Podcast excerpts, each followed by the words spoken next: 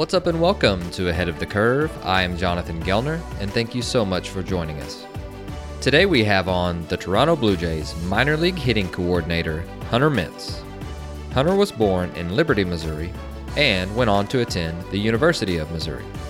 After three years at the University of Missouri, he was drafted in the 17th round by the Florida Marlins.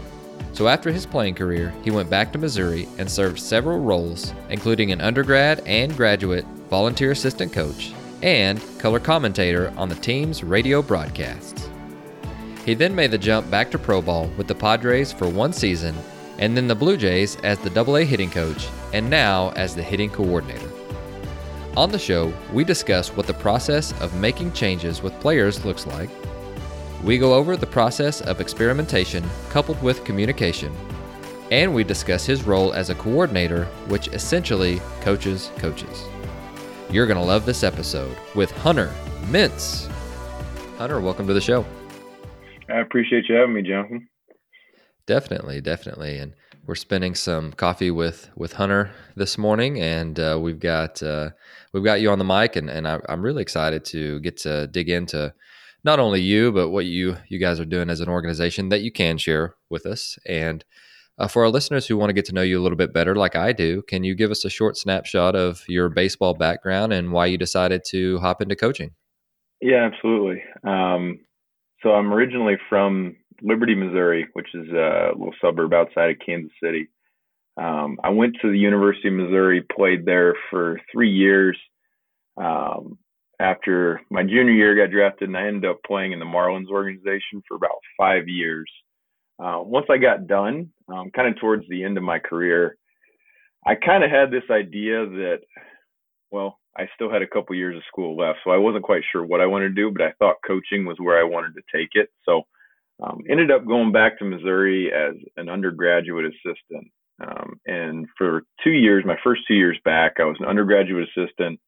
So I would work with guys during the season or during the week, and then during the weekends when games would go on, I would go up in the um, the booth and be a color commentator on the radio, which was an unbelievable experience. And then um, the two years after that, then I hung on and I was a graduate assistant, got my master's in counseling psychology with an emphasis in sports psychology. During that same time, coaching still, and then still doing some radio. And then my final two years, I was at Missouri ended up being a, a, full-time assistant so then ended up recruiting still doing the hitting stuff um, got out of the booth obviously but uh, much more ingrained into into coaching then, and and I realized then that it was something I really wanted to do. Um, and then made the jump to professional baseball with the Padres for one year in 2017. I was a short season hitting coach in Tri Cities, Washington, in, in Pasco, and did that for a year. And then um, Blue Jays called. I took a job with them as a double A hitting coach in 2018, and it was it was a really awesome introduction to Double A baseball and to the Blue Jays. I, I show up the first day of of spring training, and and in our group we have Vladdy Jr., we have Bo Bichette, we have Lourdes Gurriel, we have Cavan Biggio, we have the absolute dudes. It, it was it was a really fun year. We ended up winning the championship that year, and then um, spent that year in in New Hampshire, and then the next year we had our hitting coordinator, got bumped up to the big league job, and um, they interviewed me for that job. And so in 2019, started 2019 was my first year as a hitting coordinator, and then this year will be my second year. But to get to your question of of kind of what got me into coaching, I, I think like um, I think there's a couple pieces. I think the things that I really failed with as a player, um, and what I really struggled with, and um, what I felt like I could have helped myself with, or, or simple things like that, is is part of the reason. And and then I think too, just like the passion that I have for hitting, the passion that I have for coaching, and the passion I have for being around players and and helping people to get better. Um, I I I've, think I've got that from my mom. My mom's brilliant and tremendous, and being able to help, and she's kind of um, taken me under her wing when it comes to developing and coaching. So um, that's kind of given me the love and the passion for it, and and it's a job that never feels like a job, but it's something that I've I've thoroughly enjoyed. So. That's wonderful to hear, and and it's something that man, it's it's tough right now because I, I feel the same way. I'm like, man, I got into it for building relationships, and and for me, it's I was basically, you know, besides a couple of mini camps, three weeks on the job, and then it's like, okay, well, now we've got to got to try and conduct those over Zoom calls, which you know, eh, obviously we're we're pretty blessed to be able to do that, but at the same time, I'm like, man, I, I miss the face to face interaction for sure. But for for your transition from a, from a hitting coach into a coordinator role, now for our listeners who are who are curious what the difference is, and for me, I, I've explained this a couple of times, and I think it's it's you go from coaching players to now you're using the organizational's philosophies and coaching the coaches how to coach the players, or at least uh, helping them uh, in in the best way possible, and and then helping them, especially new coaches, uh, to to understand what is important to you guys as an organization and different things like that. So basically, I think you go from coaching yep. coaches to coaching players. And so, what are some different challenges that ha- that you have, and you know, how, obviously, how have you taken those head on? So it's it's a great question. I think you explained uh, kind of what the job entails perfectly. But okay. I think when I when I first got into this job, um, it was really challenging for me for the first uh, really like the first four or five months, and I think the biggest challenge was I was so used to working with players, and the coaching that I had done would it was always with you know like mid 20s to lower age kids and it was always fun and it was in the cage and grinding with guys every single day and you had your team of guys and and when I first got the coordinator role I was still looking at it as kind of being that way and until I realized that it, it that wasn't it at all that wasn't what the coordinator position entailed I really struggled with it because I wanted so badly to get in the cage and get with guys and because it was something that I felt like I did a really good job of and what I really enjoyed doing. So I would get to like an affiliate, go to an affiliate and I had to like take a step back because I wanted to get in the cage so bad, but I also remembered that feeling of one as a player, but then as a coach too, when a coordinator would come in town and, and how tense everybody would would become, whether it's the coach or the players. And I would watch how the coordinator would step in and come into the cage and start working with guys and it would take guys down the wrong path sometimes and it always felt like there was lack of communication from the coordinator to the coach to where when they came in they would start working on something that was completely different than what the coach had been working on with the player and it would take like two weeks after the coordinator left because they're only there for four or five days and it would take like two weeks before the player would get back to doing what they had been doing before so I didn't want to experience that and I didn't want to be on that side of it. So then I started thinking, I was like, you know, there's a cool opportunity here when I started to see it differently that we have this group of coaches. We've got our, our basically like eight, nine hitting coaches that we have from the very top to the very bottom. And, and we have a great opportunity. I can look at it differently now. Instead of having a group of hitters, I have this group of coaches that we get to work with and we get to be our own team and we get to build something up together. Um, and it's it was really nice too because I had a great relationship. I still do have a great relationship with Guillermo Martinez, who was our hitting coordinator before, who's now the big league hitting coach, and we kind of had the same beliefs um, and the same ideas. So that transition made it a lot more smooth. And then once I started to kind of think about it, um, is is from more of a thirty thousand foot view instead of being right in it like I had always been used to. Um, and then just building and thinking about how we as the coaches could help build something up and we could build um, our hitting program all together. And once we kind of started doing that and having that mindset and and I had to start thinking, I was like, man, I if I'm drawing out this this pie graph, um, talking to and working with coaches is probably 95% of what I'm doing. That other small 5% is working with players. And eh, at first, when I started to think about, it, I was like, man, that really sucks. I I really enjoy working with players, but I started thinking about, it, I was like, working with coaches is the same thing. It's just different sorts of people, different types of people that want different things too.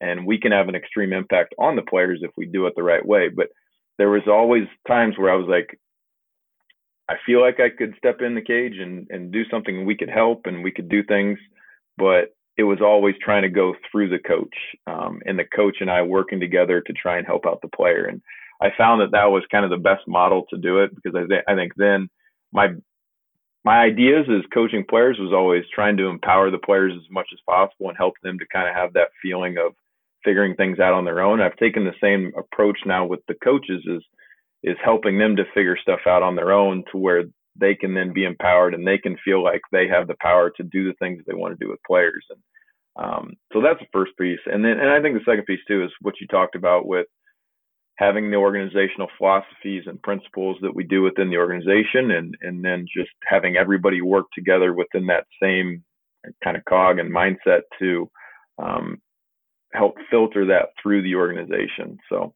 um, and I think too that it's it's creating the culture and creating the environment and building the relationships with everybody and building up the team the way that we expect the same things out of our coaches at their own affiliate levels too. So it's a fun job. It's it's I'm telling mm-hmm. you like for the first like three months, four months, I was like, man, I don't know if I really like this. But then when I started to see the challenges as a different challenge and and not as being a hitting coach, then I started to really learn and really love different aspects of it.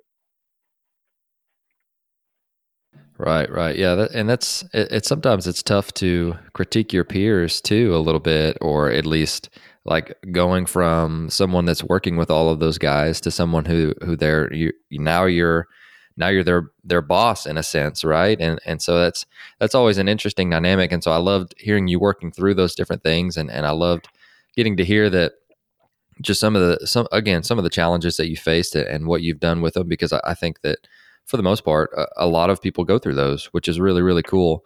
And so one of the biggest biggest parts uh, of your job is communication because again you're not you're not necessarily working with players every single day. And so I, I think that that being a, a being a, a, coordinator involves a ton of communication with not only the coaches but with the players. But is that something that you really try and focus on? And then if, if you do what are some different ways that that you found to to do that well it's a, it's a great question and i think the relationship communication piece is probably the biggest piece um, and it reminds me a little bit of when i was at missouri and i, I was recruiting um, and how much you're on the phone and how much you're talking to people and trying to gain information on different players around the country and talking to their coaches and talking to other coaches to get leads on other players and just how busy you are on the phone and and that's kind of how this job has been too and and I really enjoy it because um, we try um, as much as we can um, even during the season to have Zoom calls um, we try as much as we can to have um, just meetups so that we're as an organization all kind of starting to speak the same language or talk the same language so that it makes sense to all of us when we're having conversations. So mm-hmm. we have the group conversations as much as possible. And then during the season, like during spring training is, is, and this is a whole different challenge too, but during spring training, you're around each other all the time, right? So the conversations that we get to have and how we communicate are so easy. And in a normal job where people are in the same building and you're managing a bunch of people that are in the same building, the language and the philosophies, they all just kind of start to blend together, just the drip drip process because you're always around each other. You're having these conversations. It's natural. Right. And and it's easy for us during spring training and it's easy for us at the end of the year when we have instructs. But during the season, it's it's way more challenging, obviously, to do that because nobody ever sees each other. After spring training ends, it cuts off and boom, everybody goes their separate ways. And our AAA hitting coach, Corey Hart, might not ever see our DSL hitting coach, Peter, for the next seven months. Um, so we try as much as we can to help still build those conversations so that we can create a learning environment from top to bottom. Um, but then on the other hand, too, it's like I, I'm still in contact with those guys. Um, shoot, I at least there's some sort of touch point at least every other day with all of them.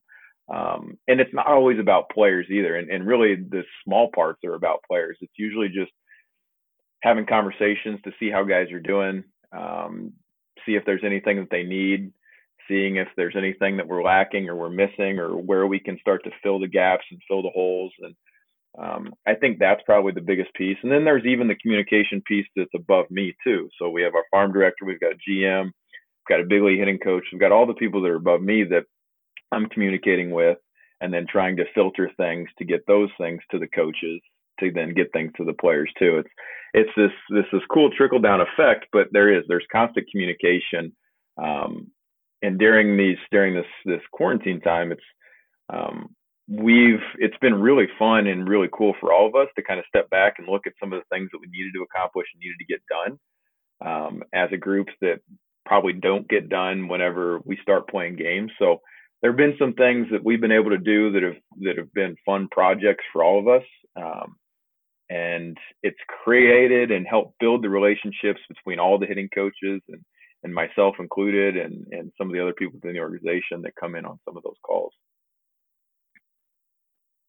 Oh, really cool, really cool, and and so okay, so let, us run through a hypothetical situation, and we're, we're again we're we're talking about communication, and the players that you get to work with every single day are professional baseball players, and uh, obviously they're getting paid, and obviously they're some of the best in the world, but as you know, they also have some things that they need to work on every single day, and sometimes they may not want to do those things.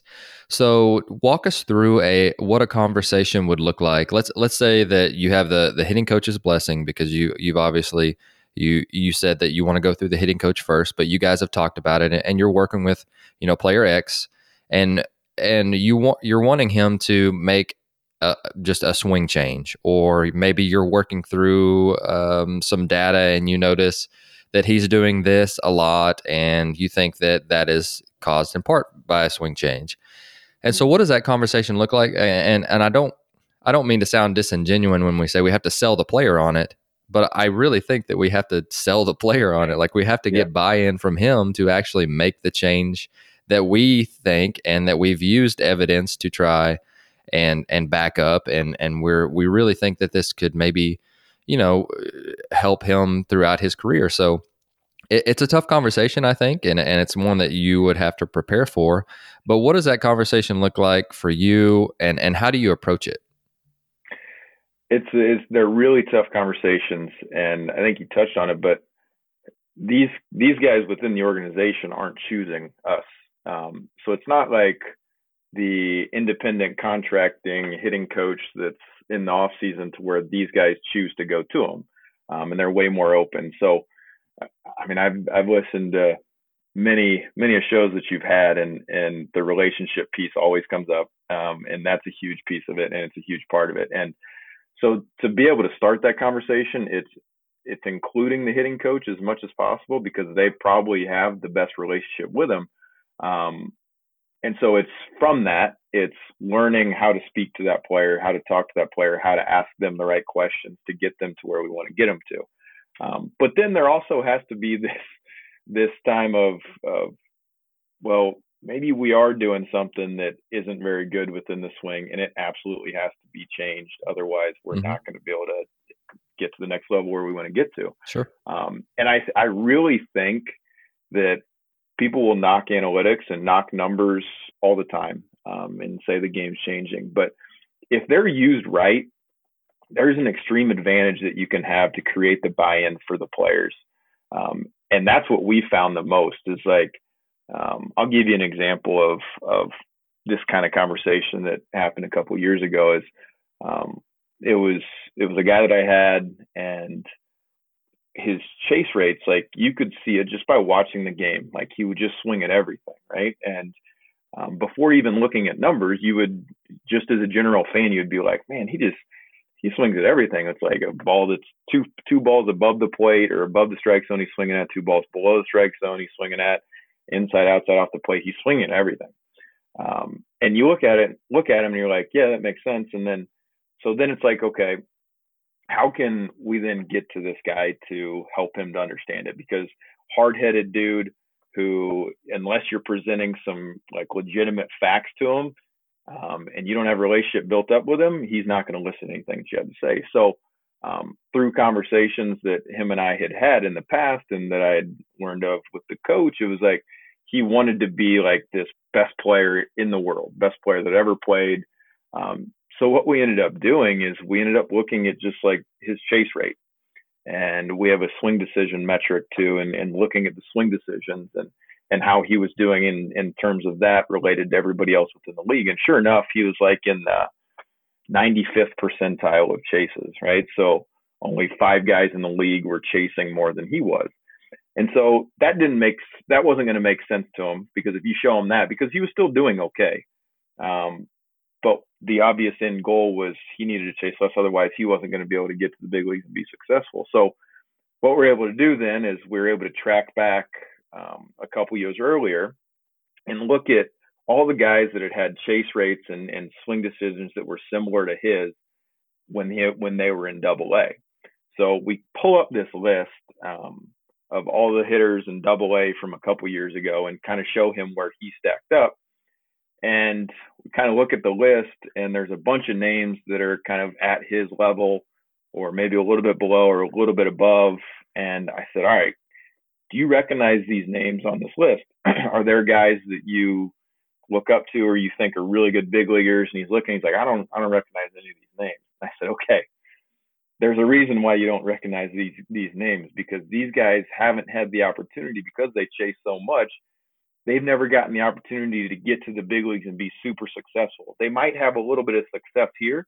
If you look at some of their numbers they had some success here but the long term goal of us being the best player in the big leagues we're going to have to make changes because these guys don't get to that point to where they're really successful big leaguers if they continue to chase the same way that they do. These guys, they you're going to have to make changes. And so from that point on, it was like this light bulb moment in his head that was like, oh damn, I am having a little bit of success right now, but my goal isn't to be the best double A player in the world. My goal is to be the best big league player in the world. So if that. I need to make changes now, it's like I why why wait until I get to the big leagues and then I'm on the big stage and I'm trying to make changes then? Why not do it now where I'm in double A to where I can make some of these changes to where when I get to the big leagues, I've already known how to do it. And sure enough, like the conversation was kind of this light bulb moment. He ends up like for the rest of the year, I think the whole second half, lowered his chase rate by like seven percent, which is a huge deal. And sure enough, it was it was us then having the conversation of, of it wasn't a swing thing, and that was part of it too. Is like I think when we were looking at the chase, it was was it more of a mentality approach or mechanical thing that was making him chase? And the cool part was it had nothing to do with the mechanical part. It was a quick, efficient swing. It was just his mentality of an approach of thinking that he could handle everything. So then we break it down and, and we just start building up and formulating a plan and um, changing his ideas of what he could do before two strikes. And once he did, it was light bulb clicked and and he took off. So that's kind of one just one cool example, I think. But um, I think that's part of it. And using the numbers, if you can use the numbers and it makes sense, and and the players, and you're not overwhelming them with the numbers too. I mean, there's there's so many numbers that they see all the time, anyways. Um, so if you can dummy it down as much as possible and give them just straight hard facts as to this is how it could help and then this is how we're going to go about the process to improve these numbers. And if you improve these numbers it's going to improve your overall numbers then they're bought in and they're all in with the process with you. I love that, and and again, I, I love getting to hear your process on on how you do that because I think that that's there's a lot of value in drills and there's a lot of value in theory, and then there's another completely separate value in how how do we apply and execute. And so, getting to hear that and getting to hear you work through that problem, especially with the player, I, I loved hearing that aspect too because you involved him. And I think whenever you're involving players, you're getting you're going to get more buy-in than just if you again you're in a you're in a higher up role and you could have told him that he had to make these changes but is he actually going to get buy-in from that and and i yeah, to sure. me i don't think so i mean maybe a little bit but by you taking that extra time to do your homework and by going to him and asking him what he thought and especially whenever you asked him what do you want to be? Like do you do you because there's some guys who are like i just i just want to feed my family. Right? And then then yeah. like like you said with him he wants to be one of the best in the world which is awesome. And so now you can coach him based on that and you can say from now on now you can go to that player and say hey is this is this you told me on you know may 14th 2020 you wanted to be one of the best in the world. Are you are you really training like you're one of the best in the world right now? It, it just is a little added form of motivation, and that's really cool. Uh, but well, let, let me that's, let me that's add, a really let me add a little bit to this too. Sure. So, and I love I love how you said that because I, I think um, it's kind of our model, I think, within the Blue Jays and, and kind of how we help talk to players. And, and the process is is we try and include the players as much as possible. Um, and and I think through that it it helps them to be a little bit more bought into the process as well. Um, because exactly what you said, if if you do tell them and and it, it's it's kind of the old school way of doing it is tell them, tell them, tell them, tell them, tell them, and eventually they're going to do it. That's not so much the case anymore. And there's so much more access to information that players have, whether it's through Twitter, Instagram, or podcast, or whatever it is. And they already have their own coaches back home, too. So if you try and force that process on them without involving them in the process, you're asking for failure. And you're asking for to create a divide then between the players and the coaches as well. And as soon as you do that, mm-hmm. it's there's no more of a working relationship and it's it's a dictatorship which is what they don't want and we want them to be so accountable to their own careers. And i think asking them to be accountable to their own careers if, if the action doesn't follow that and we aren't helping to put them in in the process with us then we're not doing our jobs very well either. So and and there's two like like within that example that i gave like if i gave him and if i told him that and we talked about it at two weeks into the season, he's going to look at me like, man, you don't know me. You don't really know what I've done. You don't know, you haven't seen me enough. But right. giving it to him and us talking about it four weeks in or four months in, um, he's more bought in because he knows that I I do have his best interest at heart. We are working together and trying to figure this thing out.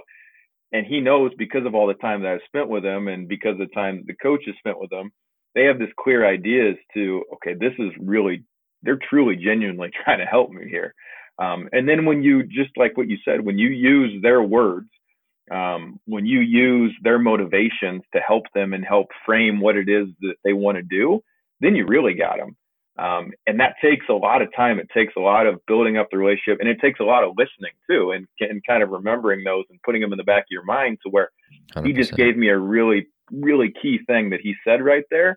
And I might not use it right now, but in two months, when he's struggling or when we're wanting to do, wanting to do something else, then I can take that little nugget back out and we can talk about it and we can start to dissect some of that that stuff, and then the changes start to be made there. So yeah, it's it's a huge huge piece and, and involving the players. I think we try as much as we can to do it because I think it's it's huge, um, and you get a ton more buy-in, and and it's their goals, it's their stuff they're coming up with.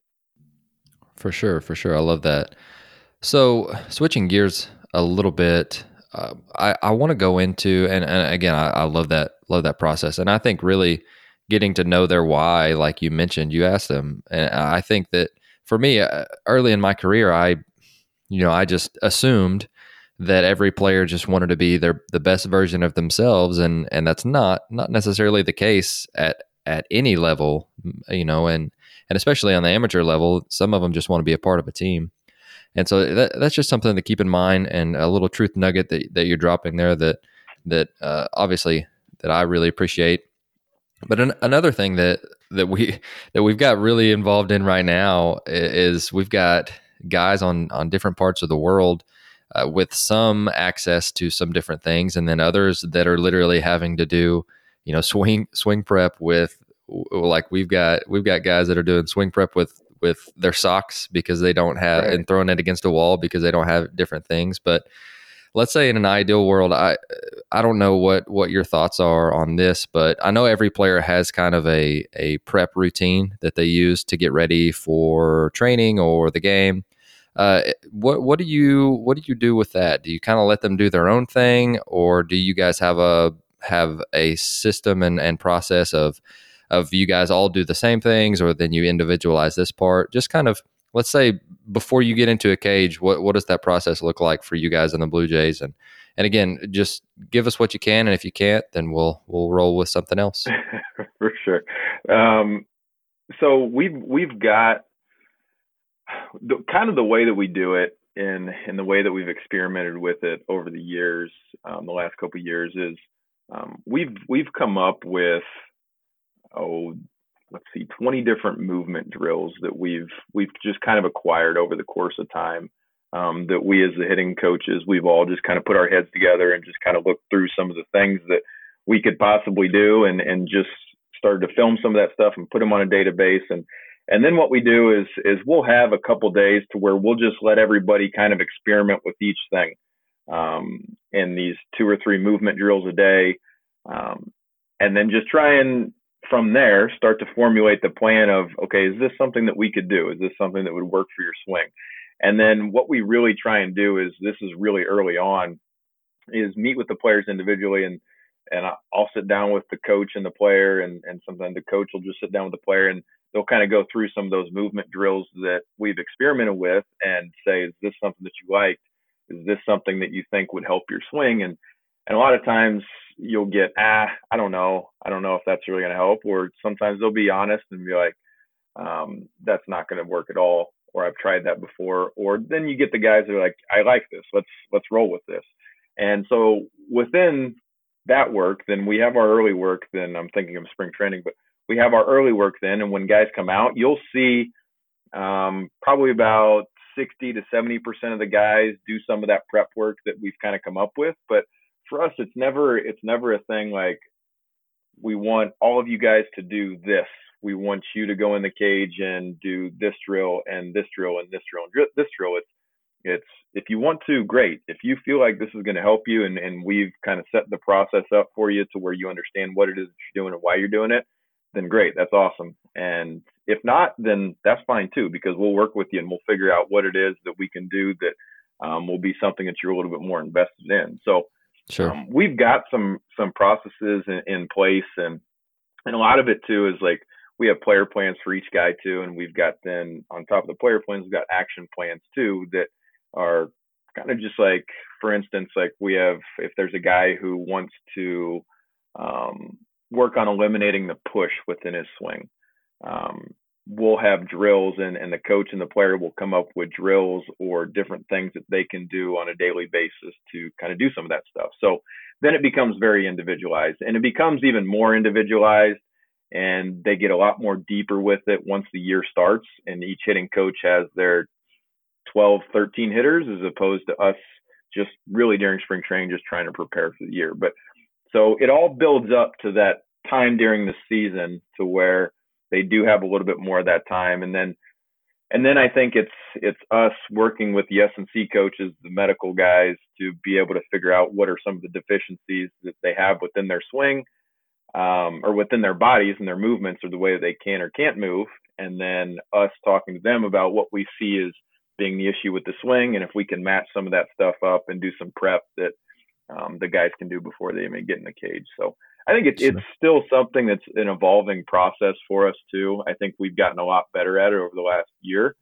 Um, but a big part of it too was just involving as many people as possible and kind of creating a common language too once we created a common language as to how we talked about the swing or the movements of the swing, it mm-hmm. became a lot easier too because then we were all on the same page with how we were speak, speaking about it instead of having to spend 45 minutes right. talking about one thing that everybody kind of has an idea but everybody's not quite sure of but now sure. we we've at least we've at least come up with parts of the swing that we understand and we have a clue of to where when we're having the conversations they're a lot more streamlined so to answer your question, we do no, we do have absolutely. some stuff, but it's it's it's never things that are like you're doing this, you're doing this, you're doing this. It's it's more of a grab bag of these are the different things. This is why you would do this one. This is why you would do this one.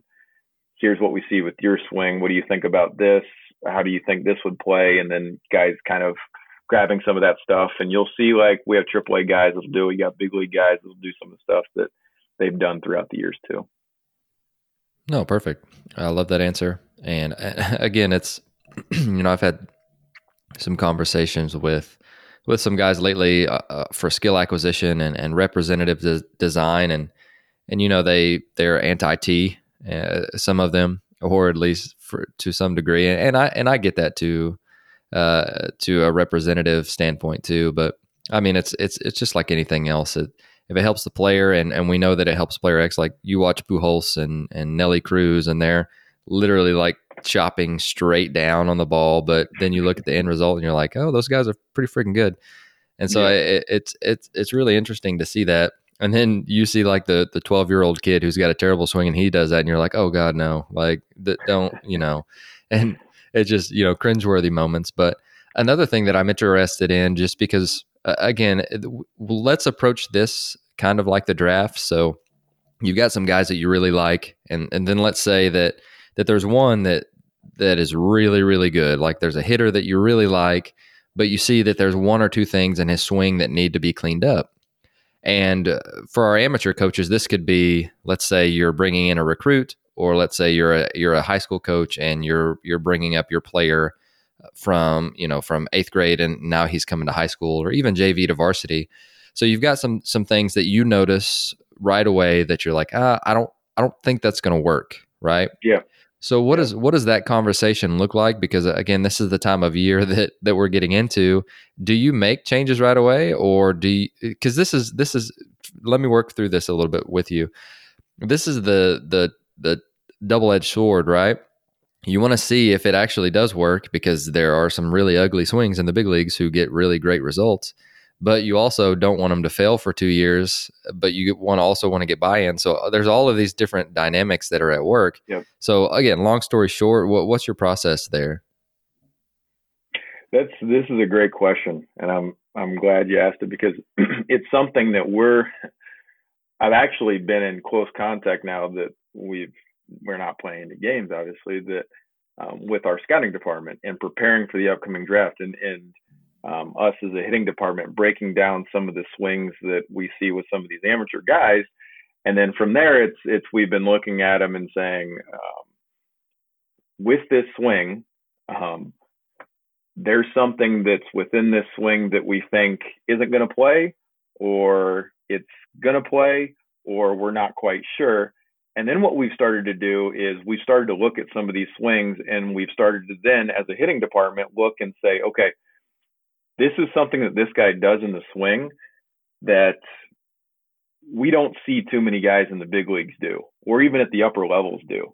Okay, so that's going to be something that he's going to have to change. Okay, so now mm-hmm. if we're thinking of having this guy or requiring this guy on a level of how possible is it to change, whether it's really easy to change, it's eh, we could change it, but it's going to take some time to then this is a really easy thing to change. Then we start looking at those sort of things. Um, and then from there, it's like we we as then as a as a unit then as as hitting coaches have then all started to look at those sort of things and then um, and then we start to then filter through what it is we like about swings and what it is we don't like about swings, what's hard, what's what's not hard. Um, and so then when we get guys in the organization, so that's the the recruiting part of it, uh, the draft part of it, it's completely separate. But then when we get those guys, um, it's so it's so much easier, right? Like you see this all the time. You you you watch a guy swing and you're like, oh man, just change this. You you change that, right. you'll be yeah. you'll be so darn good. And and before you have a conversation with them or or any of that stuff happens, it seems so easy. And then you get into a cage with them, and and boom, you start to include the human element.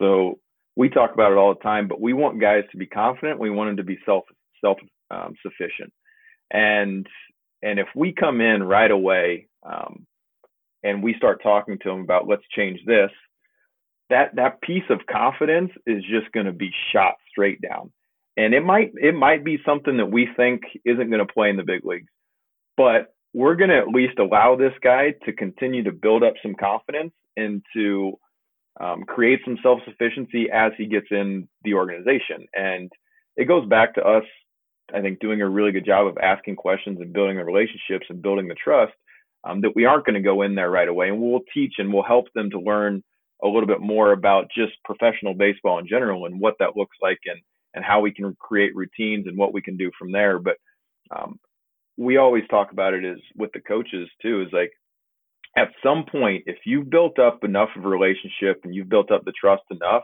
they're going to come to you with the question of what do you think i could change? or what it is what do you think it is that that i need to do a better job of? And as soon as you've done that and as soon as you got to that point then boom you're open. You're open you've opened up they've opened up the door for you to come through.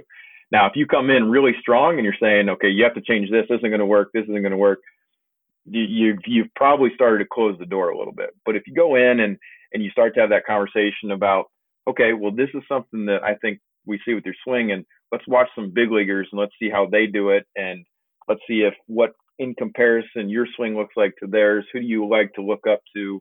Whose swing do you think kind of compares to yours? And you start putting all that stuff together, then I think it becomes a little bit more of a doable process. And then they're a little bit more bought into it. But a lot of the changes I think that we make with guys, um, it, it, comes, you got to catch them at the right time.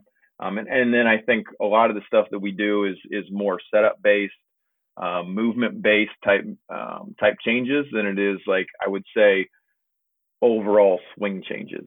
Um, if that makes sense. It's, it's, Mm-hmm. I think Absolutely. it's it's harder it's harder for us as hitting coaches, especially in in the daily grind of of um, professional baseball, playing as many games you do. It's like you could you can try and change um, swing paths or launches or um, things like that within the swing, and it's it's going to take some time, and, and you're going to get a lot of frustrated players. So I think we try and think of it as much as we can of if we change a setup, if we change a movement that they have um, within their gather, is that going to change the ultimate goal of what we're trying to change in the swing? And a lot of times, I think we can point back to yes, it probably will, and those are easier changes to make. Um, but um, that process is such a long process, and I think it gets overlooked with all the all the groundwork and the legwork that you have to do before any of that ever happens. So uh, it's something we talk about all the time with with mm-hmm. our coaches and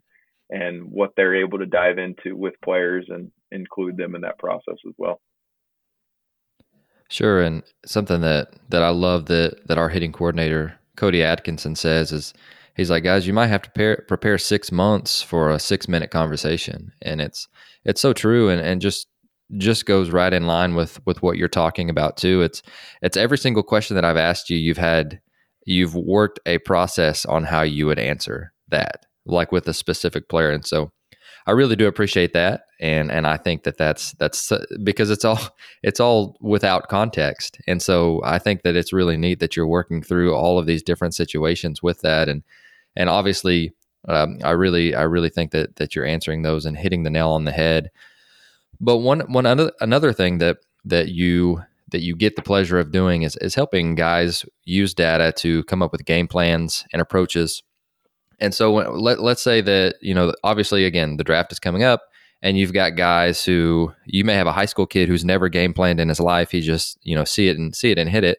And then you've got guys in, let's say, the SEC or, or the Pac 12 who, who have a really good idea of what a, a game plan is. And so, how do you approach how do you approach going over game plans with those guys and and again I, this is something that even I'm I, that I'm really trying to dig in on so I'd, I'd love some advice too from from you know a coordinator position to a coach on how to make it easy for those guys. So again, dive into what you can, and and if you can't, then that's perfectly fine. But just uh, any advice as far as as game planning for players, how to simplify it for them, and, and help them help them to pay attention to what matters. And then I, I think that that would probably give me some advice as well. Yeah, it's it's interesting, and I've had this conversation with our big league hitting coach um, Guillermo quite a bit. Um, and it and it's what what's really happened over the last couple years is two years ago when you would have looked at scouting reports, even last year, um, they would have been so complicated and so convoluted with so much information that I watched it happen so much that players would look at the pages and look at the sheets, and two seconds later they're throwing the sheet to the side and saying this is too much. I have no idea what to digest. I have no idea what to take out of this, and I'm going to move on and find something else. Um, so what we've almost started doing is like simplifying as much as we could um, simplifying the process and simplifying the information that we're giving them. So um, for instance like we've talked about this with our meetings that we have at the very lowest levels of the minor leagues. Um, all we're doing and all the all the information that we're presenting to them at, at that point is more velocity um, and then we categorize the fastball as um, a quote unquote rising fastball, a flat fastball, or a fastball that's got depth to it. So we'll categorize those guys in those three different ways. Um, and then all we're trying to do is, especially at the lower levels, get guys to dominate fastballs and be really good at fastballs. So that's more of what we're talking about there. It's it's fastball velocity and then types of fastballs that they throw. And then from there, they've kind of got this snapshot of okay, now I know I'm starting to figure out when when I look at um, what this guy has in terms of how his fastball plays. Now I'm matching that up with when I go see it in the game. I'm matching it up with what I read and what it looks like for me. So then from there, um, at the lower levels, then it's just simple. What other pitches does he throw? Is it a slider, a curveball, changeup, split, whatever? Um, and then they're game planning that way. Now, as we start to go up, as it's as it's high A to double A, um, that starts to change a little bit. Now we're looking at a little bit more of heat maps with where they're throwing the fastballs. So they've already got this basis of how to know or what to look for with knowing what the fastball does. Now they're starting to look at um, simple zones as to where they're throwing it, and and now they're starting to game plan, and we're helping them to game plan a little bit as to does that match up with what you do well as as a hitter. So I should probably go back a little bit too and talk about like one of the things okay. that we that I think we try and pound into guys too is is just be a master of yourself and know yourself better than anybody else does. And part of that process is knowing your heat map, um, where you're doing the most damage, where you're making the most contact, where you're swinging at the most, where you're swinging and missing the most. Um, so then by that point to where they've got the high A double A, they've got such a good idea of that that whenever they do see scouting reports of heat zones or heat maps as to where the pitcher's throwing it, does it match up with what they want to do?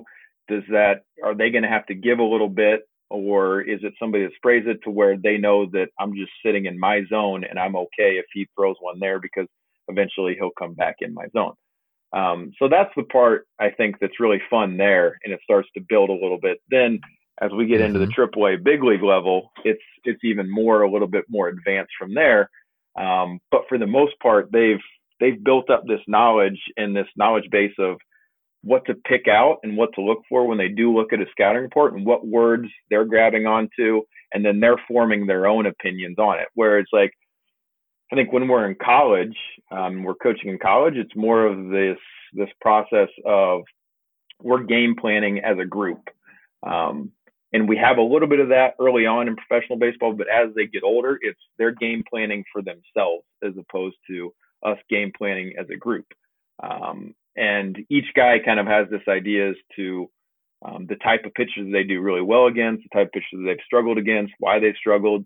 And then when they're looking at the scouting reports, they're trying to figure out in their own mind when we're giving them this information, when they're looking at the sheets, they're trying to figure out how that matches up to what they can do and what they can't do. Great answer. Great answer. And so now let's, I'm going to flip the question on you a little bit.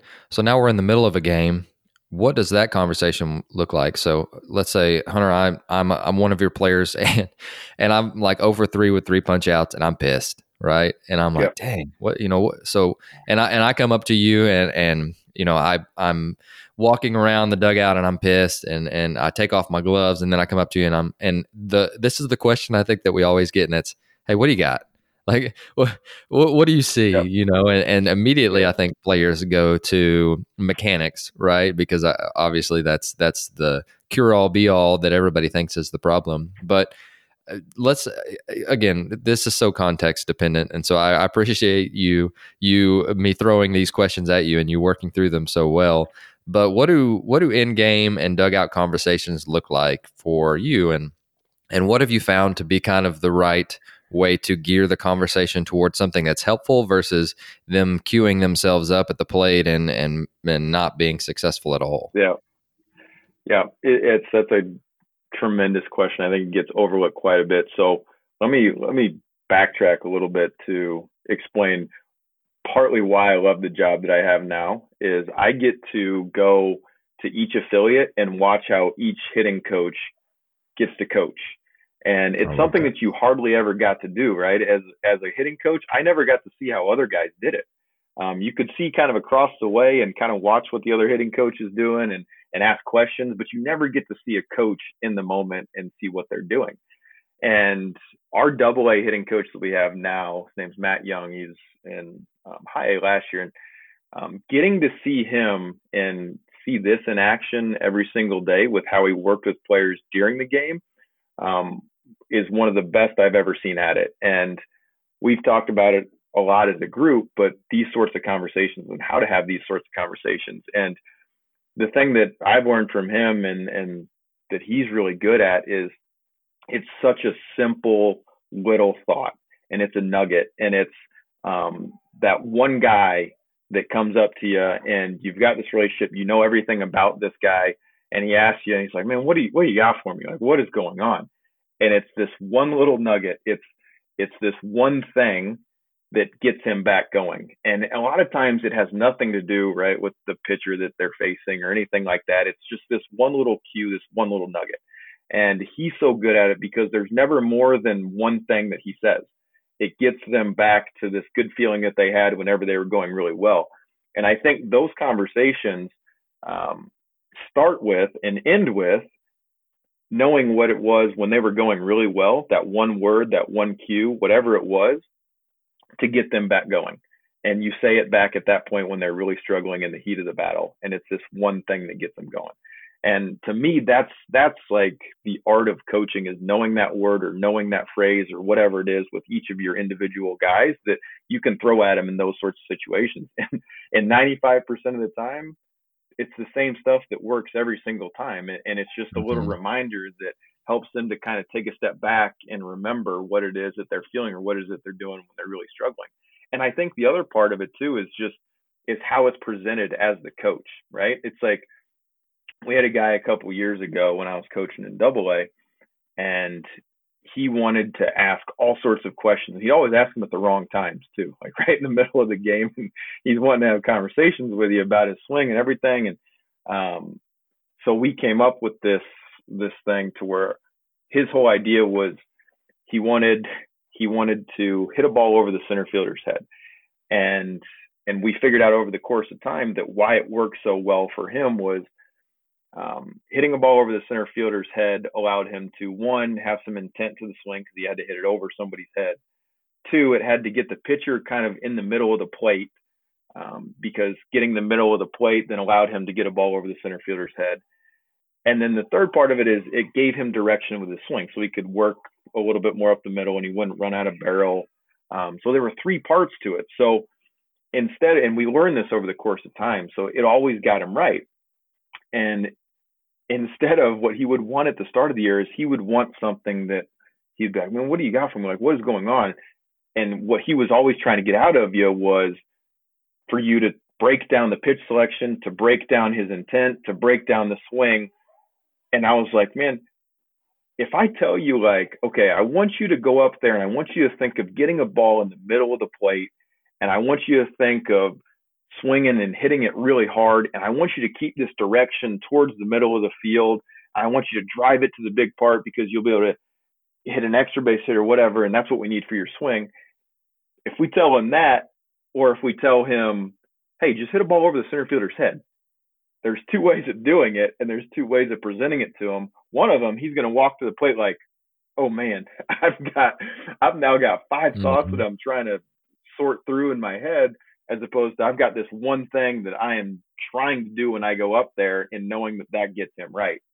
And it's the way that you do it too. It's like um, we have so many coaches, like our AAA guy Corey Hart's tremendous at this too, is keeping the mood light enough and to where the guys aren't taking themselves too serious in the heat of the battle, but then having this confidence within himself when he's presenting something to the players that when they hear it from him, one, they feel like he's right in it with them and two, they feel so secure because he's so secure with what he's saying. So there is a little bit of this uh, placebo effect at times when, like, you just want those guys to get results at that time. Like, yeah, there might be something that's going wrong with the swing, but we can't address that right now. Let's just get you back going and feeling good.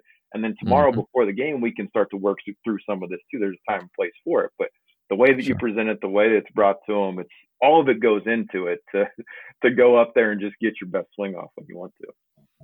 No doubt, no doubt, and and so uh, again, for a different layer to that question, what about when guys have been struggling for you know let's say 10 15 games and they come and they say hey hey hunter can you can you help me with this? And uh, where do you where do you kind of start with that conversation? Do you uh, i mean just just kind of walk us through that because that's something i'm also curious about it, it's different in game than it is when you actually have time to work through some stuff which i think is is so cool uh, but it is yeah. also adds a another layer of complexity complexity to our job but w- what does that process look like so uh, I'll answer this a little bit. It's, I think it's easier to answer it as the hitting coach um, as opposed to the hitting coordinator. But um, because sure. yeah, as the hitting coach, you, you're you're in it with them, right? So you're in it and you're grinding through it. And you're seeing the struggles, you're seeing the ups and downs.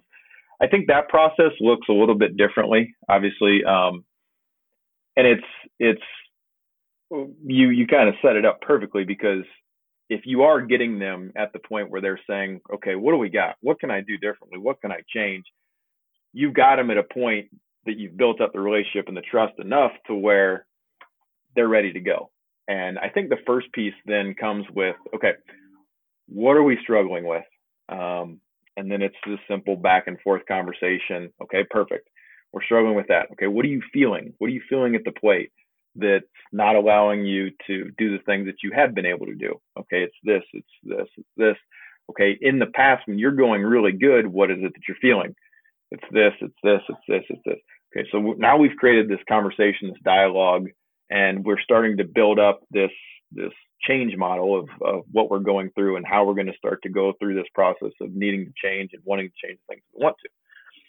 So we've had that conversation. So now it's we will most likely go to like video and watch video and pull up video and we'll watch. Okay, okay, we're struggling with this, you said, right? And okay, let's watch some pitches, let's watch some stuff from the side, let's watch some stuff from the front. Let's break this down and we'll see where the breakdown starts in the swing. Okay, beautiful. We're starting to see it right here. Okay, now let's look at when you were going really good. Is there a difference? Ah, uh, yeah, there is a little bit of difference. Okay, but can we make a change back to that, or do we want to take a step forward and say um, that was great, but I still still think there's more. So from there, it's okay. We've now, without even getting into a cage, we've had the conversation, and dialogue of everything that the everything that you need to know about the player, and then we started to diagnose it and started to come up with a game plan by watching the film. We haven't gotten the cage yet, but we've done those things. Now it's let's go in the cage. Let's figure this out. And for the affiliate hitting coaches and hitting coaches that are on the ground floor with the players, it's you have all this time and it's it's and I'm sure you've seen this, but if you just simply ask a player, um, like, hey man, like, why don't you and you're proactive with it as a coach too. And it's like, hey, come in tomorrow at, at one o'clock and we'll get in the cage and we'll work and we'll try and work through some stuff. That means so much to the players. It really does. Um, and they see it, man, they're, they care about me. They care about my career and what I'm doing. So, and then getting to that point, so you've built up the video, you've built up the, the relationship, you've built up the plan. Now it's okay, let's come to the cage early tomorrow and let's start to work. And now it's this, this idea of let's experiment, let's do some different things. We kind of have an idea as to how we want it to feel. Let's match up what we want it to look like with how we want it to feel and we'll go from there. One of the things that um, in changing, um, and, and, especially I talked about us changing movements and changing setups. One of the things that we've found to have a ton of success with is just video delay. Um, and this is kind of always the start of the changes that we make and the changes that players make is um, we now know if we start to look and we have this idea and this understanding of this is what it should look like we'll set up an iPad with a video delay on it. It's like a three or four second delay, and we'll put it on the side. And the hitter has this idea of this is what it's supposed to look like. So they'll take a swing. Three or four seconds later, the video plays, and they watch it, and they're like, "Man, that doesn't look anything like I thought that felt." So it's like, okay, I know what it's supposed to look like. Let me change. Let me do something different. Okay, boom, I take a swing. Three or four seconds later, I see it, and I'm like, okay, that looks a little bit more like how I wanted it to look. Okay, so then it's the coach's job to say, okay, that's how you wanted it to look. Okay, beautiful. We've got it. Now take me through how that felt. And they're like, well, I I feel like my hands are like I feel like I'm my hands are above my ear and I feel like I'm chopping straight down to it. and say, okay, well, if that's how it looks and that's how it feels, then we're going to roll with that feel. Okay, so now we we've we're doing this back and forth action of of the video delay, feeling something, watching it, feeling something, watching it, matching it up, and now we've started to integrate this feel. And when we talk about being self-sufficient, that's that's the biggest piece and the biggest key to this because now they've then taught themselves what it is that they need to feel, and it's the coach's job then. It's our jobs to then just facilitate the conversation to where they then understand what it is that they need. So that's a it's a super long process, obviously. Um, but once we get to that point, they've then started to make those changes, and then through that process, then as the coach, let's say it was hands above or hands up, chop down, whatever it was. Um, and then that's how you then have those conversations, start the conversation in the dugout too. It's like they come back and it's like, man, I, I feel out of whack. And you knew that when they were working, all they wanted to do was feel hands up and chop down, come to you, and mm-hmm. it's like, man, hey, put your hands up, chop down. That's it. It's easy. It's simple. Go out, go out and execute it. And and because you spent so much time in the cage, because you spent so much time working with them to try and figure some of that stuff out, those conversations become a lot easier. Yeah, I, I love that. And and sorry, I'm I'm chuckling a little bit because it there was there was a video that came out with Christian Yelich. Uh, I don't. Did yeah. you see it where he where he did oh, yeah. the interview with with oh, Barry oh, yeah. Bonds, or he talked about Barry Bonds' drill? Anyways, for our listeners, I don't, I don't want this to be an inside joke, but you talked about chopping down, and we've talked about this a couple times. But uh, there's there's a video, and I'll link it in the show notes. But essentially, Bonds was having Yelich. Uh, chop down and try and hit the ball literally on top of the plate. And and now he says that when when things are going wrong that's the thing that he goes to which i thought was so super interesting because it's like and and then he also proceeds to say that bonds got in there and within like two swings he was able to actually hit the plate which is which is freaking crazy but yeah. I don't, I don't want to take too long too long on that. But I, I, thought I just whenever you started talking about hands up, chopping down, that's immediately what I thought of. And and I, and again, it's that's really cool. But but I know you got to run. But I got a couple quick hitters for you, and we'll, um, we'll this will kind of be our lightning section. So answer these. You don't necessarily have to answer them as fast as you can, but just you know just just some brief questions uh, about some different things that you're digging into. So, the first question that I have for you is what is the latest thing that you've learned that you're really excited about? Listened, so my wife gets mad at me if I say I read, but I listened to the audiobook uh, Range. Um, and we've got a little one too, but just this idea of experimenting and going from different things and learning as much as you can about different movements and different just different pieces of life. Um, that's the thing that I'm really intrigued by right now. And and from a learning standpoint within the organization, something that we're really digging into as well. Fantastic. Now, this this question it's it's a little bit it's it's tough to kind of explain, but we all know what the answer is, or or at least something that comes to mind. But what's something that you guys do in training, or you do in training, whether that be with the Blue Jays or or elsewhere, that you know that the players love? So you've got like one drill or one competition that that if you brought it to the field uh, to tomorrow, which I wish, if you brought it to the field tomorrow, you know that the players would be so into it.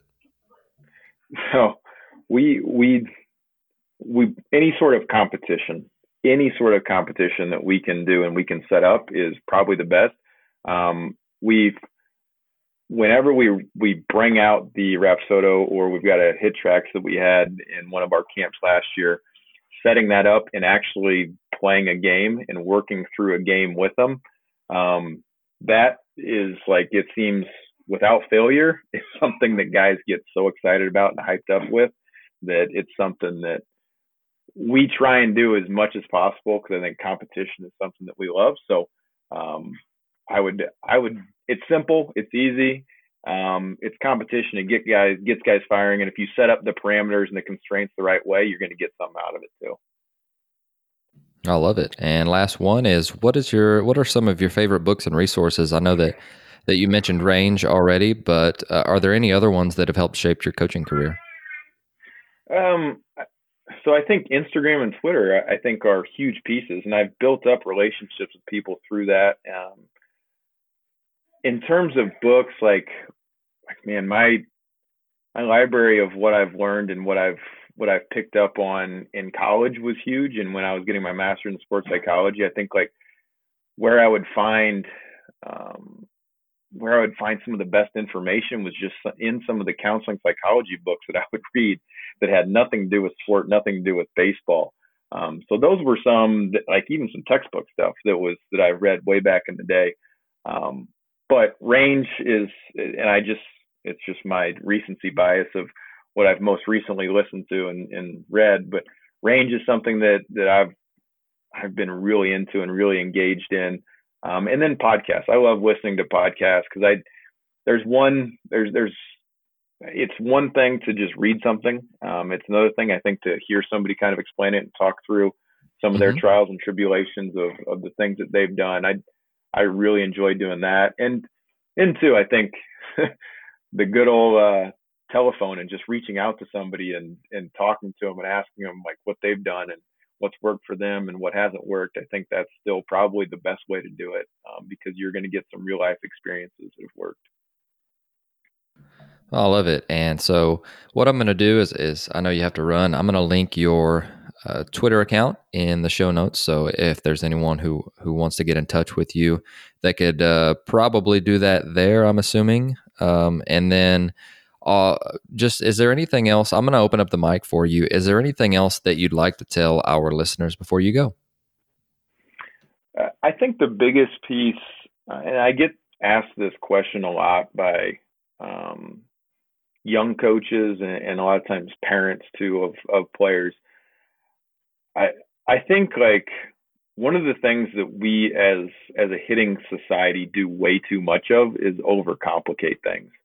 Um, and it, and it happens with all of us at some point or another. And I think the more and more we get into all of the data, the more and more we get into all the tech and what's going on on Twitter, what's going on on Instagram when it comes to swing, I think the more and more we as coaches, then we start to question ourselves and we start to become a little bit skeptical of what we believe and what we don't believe.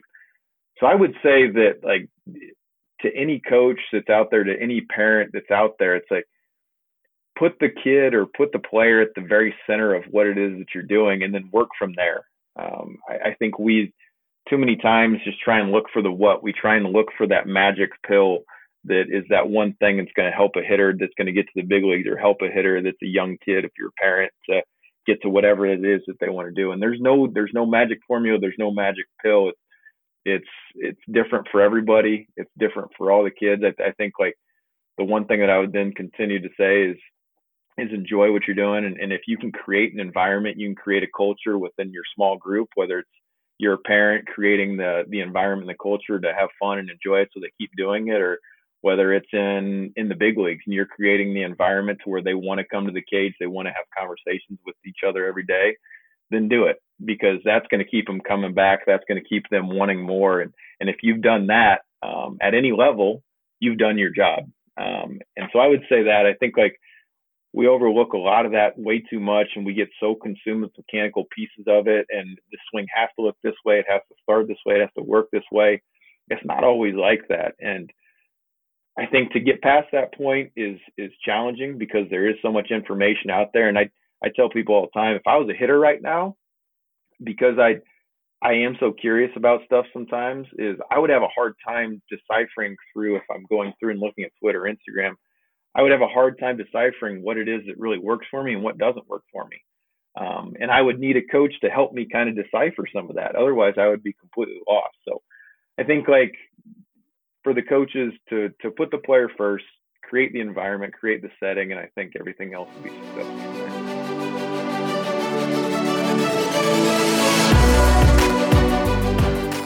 Thank you for listening to Ahead of the Curve. You can subscribe on your favorite podcast platform, which can include Apple Podcasts, Google, Spotify, Stitcher, or YouTube. And if you're enjoying the podcast, please share it on social media to help get the word out. Once again, thank you for joining us.